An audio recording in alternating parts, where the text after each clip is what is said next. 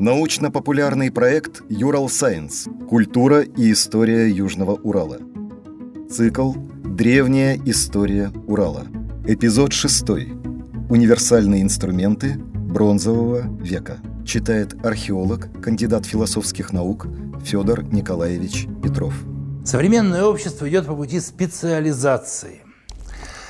Те предметы, орудия, общественные отношения, явления, которые носили в прошлом универсальный характер, в современном обществе становятся все более и более специальны. Даже в сфере наук это видно. Когда-то люди были энциклопедисты, исследователи, когда-то один человек мог позволить себе заниматься и астрономией, и биологией, и физикой, и химией, а сейчас каждый из нас занимается маленькой частью своей дисциплины, потому что иначе просто полученный результат не будет никому нужен, потому потому что очень сильно развились разные возможности общества, и неминуемо становится вот этот путь специализации. Те же самые технические инструменты, которыми мы пользуемся. Сейчас для каждого случая у нас есть свой инструмент, а, специально сделанный и зачастую еще в нескольких разных вариантах. В прошлом набор инструментов у человека был немногочисленен, и с помощью этого немногочисленного набора ему нужно было выполнять много раз разных работ. На самом деле много. Нам сейчас иногда кажется, что там древние люди делали. Ну, там корову зарезали, на огне пожарили и хорошо. Нет.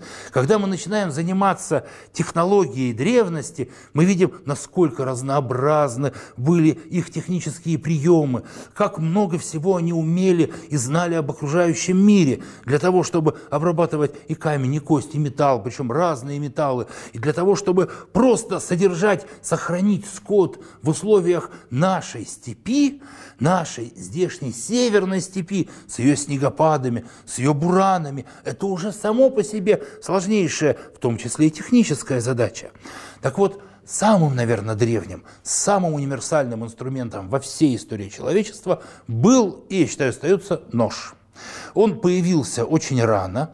Мы не можем считать, что он появился самым первым. Самые ранние орудия остроконечники, их даже нельзя считать ножами. Они совмещали в себе э, функции ножа, топора, скребла. Это были универсальные орудия самого древнего каменного века. Но когда человеческий орудийный комплекс да, э, в развитии его материальной культуры хотя бы немножко уже специализировался, выделяется нож. Нож сейчас остается с нами постоянно. Нож – это орудие, к которому э, прикасается практически каждый человек – ну, наверное, фактически ежедневно, потому что на кухне все равно что-то нужно порезать, отрезать. Э, ножами работают э, монтеры, электрики, ножами режут линолеум, специальными ножами, конечно же. Да? Так сказать, с ножами работают пожарные МЧСники. Ножи имеют очень широкую сферу применения в современном мире. От того, в современном мире мы видим множество разных хозяйственных, бытовых, э, тактических, сувенирных и каких только, так сказать, не существует ножей. В прошлом многие эти функции сводились э, в достаточно немногочисленные, но универсальные изделия. Именно таким универсальным орудием, орудием, которое фактически было пригодно почти для всего, орудие, обладая им единственным, человек уже мог выжить в этом мире, был нож бронзового века. Это одна из самых частых находок из металлических предметов, конечно, которые мы находим на поселениях бронзового века и в курганных могильниках, чаще в курганных могильниках, потому что на поселениях мы в основном находим вещи, которые люди потеряли, а ножи они старались не терять. Ножи были достаточно ценными для них, а вот в могилы своим умершим, которые уходили для того, чтобы прийти в новый мир, они обязательно клали бронзовые ножи. С бронзовыми ножами связано несколько загадок. И мы попробуем сейчас с вами посмотреть, что это за загадки и какие могут быть пути их решения.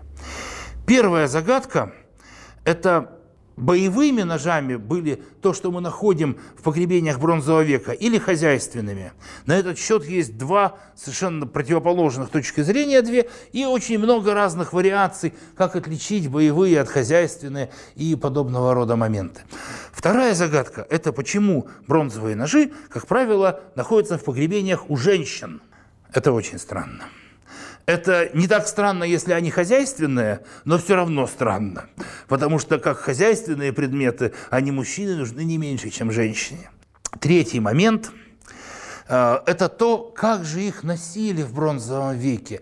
Потому что мы находим только металлическую часть да, то есть, э, так сказать, оставшийся э, металлический элемент, клинок и черенок его или металлическую рукоятку. Э, где это все носили, как пользовались, как разные типы ножей могли для чего быть предназначены и приспособлены, ничего этого мы исходно не понимаем. Все это мы должны установить в ходе специальных исследовательских процедур. Ножи бронзового века – с одной стороны, могут показаться похожими друг на друга, но на самом деле они различаются по нескольким весьма ярким параметрам. Во-первых, те ножи, которые мы находим здесь у нас, на территории нашей Зауральской степи, а их известно уже несколько сотен, э, разделяются на две большие группы – однолезвийные и двулезвийные. Однолезвийные ножи – это то, к чему мы с вами привыкли всегда на кухне, да? нож, имеющий одно лезвие, с одной стороны. Двулезвийные – это кинжалы – причем двулезвийных в бронзовом веке ножей заметно больше, чем однолезвийных. И это могло бы послужить сразу основанием сказать, так это же все боевое оружие. И некоторые авторы так и делают. Но мне кажется, что они торопятся с выводами. Второе разделение всех этих ножей – это ножи э, черенковые и ножи с выделенной рукоятью. Выделенная рукоять, она позволяет оперировать клинком непосредственно за эту бронзовую рукоять взявшись. А нож черенковый, этот черенок нужно сначала э, тщательно и сильно вставить в рукоять, так, чтобы он из нее не выпадал, и потом уже этим ножом пользоваться. Можно сказать, что нож с выделенной рукоятью прочнее э, и универсальнее, да, когда непосредственно из металла изготовленный рукояти клинок, но с другой стороны, э, таким образом на рукоять идет гораздо больше металла, а металл для них был очень ценен. Медь и бронза, которые они пользовались, э, добывались с большим трудом. Особенно сложно было добыть специальные э, легирующие добавки, которые шли к меди, которые превращали ее в бронзу. Если мы будем говорить о времени Синташты и Аркаима, то, как правило, бронза у нас идет мышьяковая – Здесь медь легирована мышьяком, и ножи, как правило, изготовлены из мышьяковой бронзы. Этого мышьяка в них обычно не так много, в пределах полупроцента, процента, хотя иногда мы находим очень интересные вещи. В этом году э, довелось э, найти э, нож, э, который сейчас мы изучаем совместно со специалистами из Института минералогии из МИАСа, в нем оказалось 6% мышьяка. 6% – это Отравленный клинок, можно сказать. Удивительно, зачем нужен был мышьяк. Да, мы привыкли к тому, что мышьяк – это яд. На самом деле мышьяк – это металл. Как металл его никто использовать не будет, он мягкий, э, сложно получаемый в металлической форме и вообще неинтересный. Но если добавить его э, к меди, в небольшом количестве, то медь становится гораздо тверже и более легкоплавкой, еще более интересной по цвету. Что, кстати говоря, считается тоже могло играть важную роль для древних людей, потому что эстетический момент для них был весьма значимым. Так вот, сначала была мышьяковая бронза и мышьяковые ножи, потом э, с Петровской археологической культурой пришла оловянистая бронза и оловянистые ножи, которые уже здесь и существовали практически до конца бронзового века. А к концу бронзового века э, пути поставки улова исчерпались или по какой-то причине прервались, и у нас появились просто медные ножи, как в медно-каменном веке, скукотища. Но на самом деле они сами по себе интересные, скукотища только их минеральный состав. Так вот, часто думают, как вообще можно сделать хорошее орудие из меди. Медь, она же мягкая. Вон проволока медная, туда-сюда крутится. Как можно нож, топор, пилу, а были же и пилы, доспехи. Древние цивилизации делали доспехи из меди и бронзы. На самом деле э, есть соответствующие способы. Мы знаем, что сталь, она ее твердость зависит от закалки. Если сталь хорошо закалить, тогда ее твердость повышается многократно. А, правда, повышается еще и хрупкость, надо соблюдать баланс. Бронзу закалять нельзя. Ну, можно закалять бериллиевую бронзу, но у нас в бронзовом веке бериллиевую бронзу делать не умели. Обычную бронзу не закаляют, ее упрочняют холодной ковкой. Делают изделие, а потом молотом проковывают его рабочую часть, достаточно существенно проковывают так, чтобы от этой ковки оно становится гораздо прочнее. И в итоге правильная, хорошо подобранная э, составом, вы, выплавленная качественно и хорошо прокованная бронза, она по твердости приближается к низкоуглеродистой стали. На самом деле это весьма совершенный инструмент, прочный и долговечный. Поэтому э, никаких сомнений в функциональности этих предметов быть не может. Интересно условия их нахождения. Почти никогда мы не находим эти ножи с рукоятями. Но дело в том, что прошли тысячи лет. Со времен Аркаима прошли четыре тысячи лет. С более поздних периодов бронзового века три с половиной, три тысячи лет. Все равно это очень много. И органика, из которой обычно делали и рукояти, и ножны, она просто-напросто истлела. Но истлела она на металле. И пока она тлела на металле, на металле происходили химические процессы. И вот эта истлевшая органика, мы можем увидеть ее на металле как тень. Она отразилась в тех окислах, которые на металле сохранились. Это очень интересно. Иногда даже есть предположение, что на клинках ножей можно увидеть сохранившуюся там кровь, которая, вот, значит, так сказать, а, преобразовала тоже э, окислы, но это под сомнением. А то, что мы видим деревянные рукояти, э, деревянные, иногда кожаные ножны, прослеживающиеся в структуре минерализации металла, это несомненно. Второй момент – это то, что а, в двух случаях у нас сохранились э, подлинные рукояти.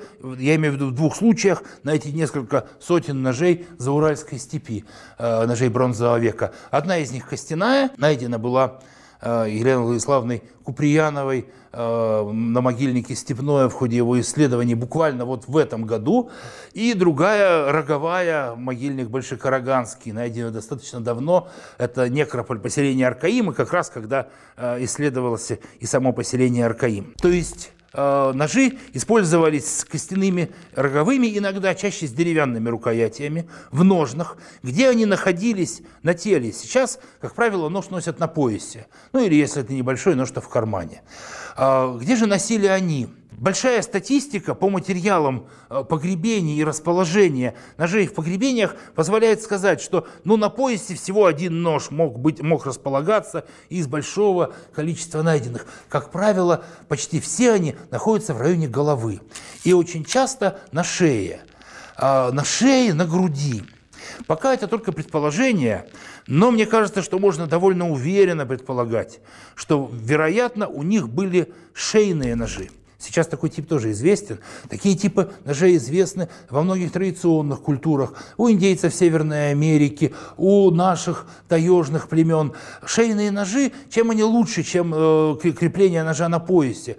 Потому что крупная э, запашная зимняя одежда, она не позволяет оперативно добраться к ножу на поясе, если нужно выполнить какие-то работы.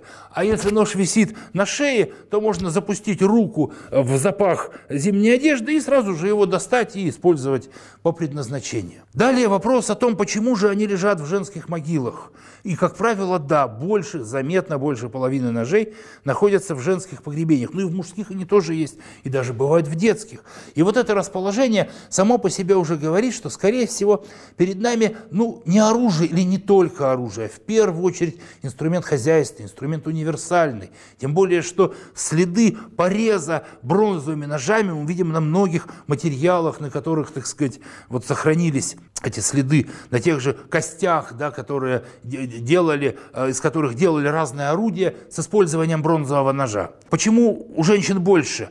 Потому что эти культуры не могли положить в погребение по-настоящему много металла, и мужчину, как правило, сопровождали другие предметы. У мужчины чаще лежали топоры. Топоры, например, тесла или веслообушные топоры, которые встречаются, кстати, и в женских погребениях.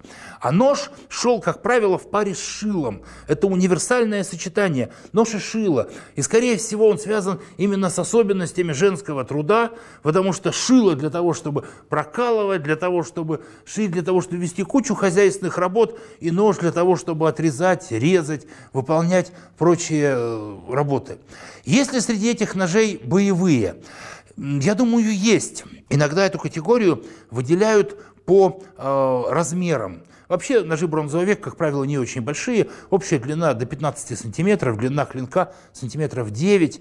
А, и считается, что, например, если нож имеет клинок больше 10 сантиметров, то он боевой, а меньше 10 сантиметров, то он так как бы хозяйственный. Мне кажется, что это э, малоадекватная точка зрения, чисто формальная, потому что э, ну, разные клинки имеют разное предназначение. Вообще клинки бронзового века, одно из важнейших их предназначений, потому что это же люди-скотоводы, значит, это разделывать мясо, разделывать овец, разделывать коров, когда это нужно, готовить мясо к потреблению, готовить мясо к хранению, всякая работа с мясом, со шкурами, с большими массивами, это тоже требует достаточно серьезных клинков. И мне кажется, что ключевой критерий, по которому можно разделить э, ножи боевые и ножи хозяйственные, ну, в таком наиболее общем виде, это профиль. Если профиль ромбический, то этот нож предназначен для укола, для сильного колющего удара, может быть, хозя... охотничьего, может быть, забивания скота, но мы знаем, что скот они, как правило, забивали иначе. На скоте остаю... остаются э, следы. Они забивали его ударом компактного, тяжелого, э, тупого орудия в лоб.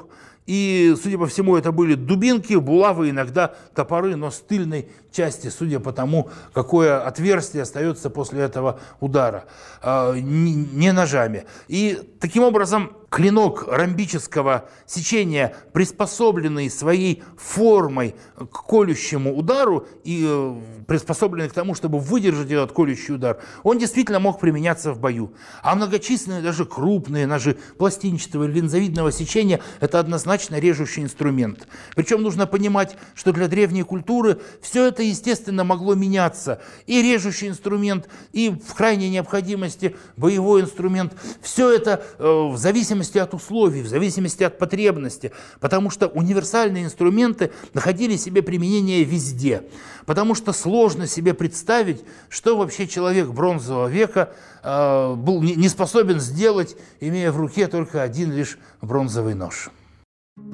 Подкаст подготовили креативные индустрии Урала при поддержке гранта губернатора Челябинской области.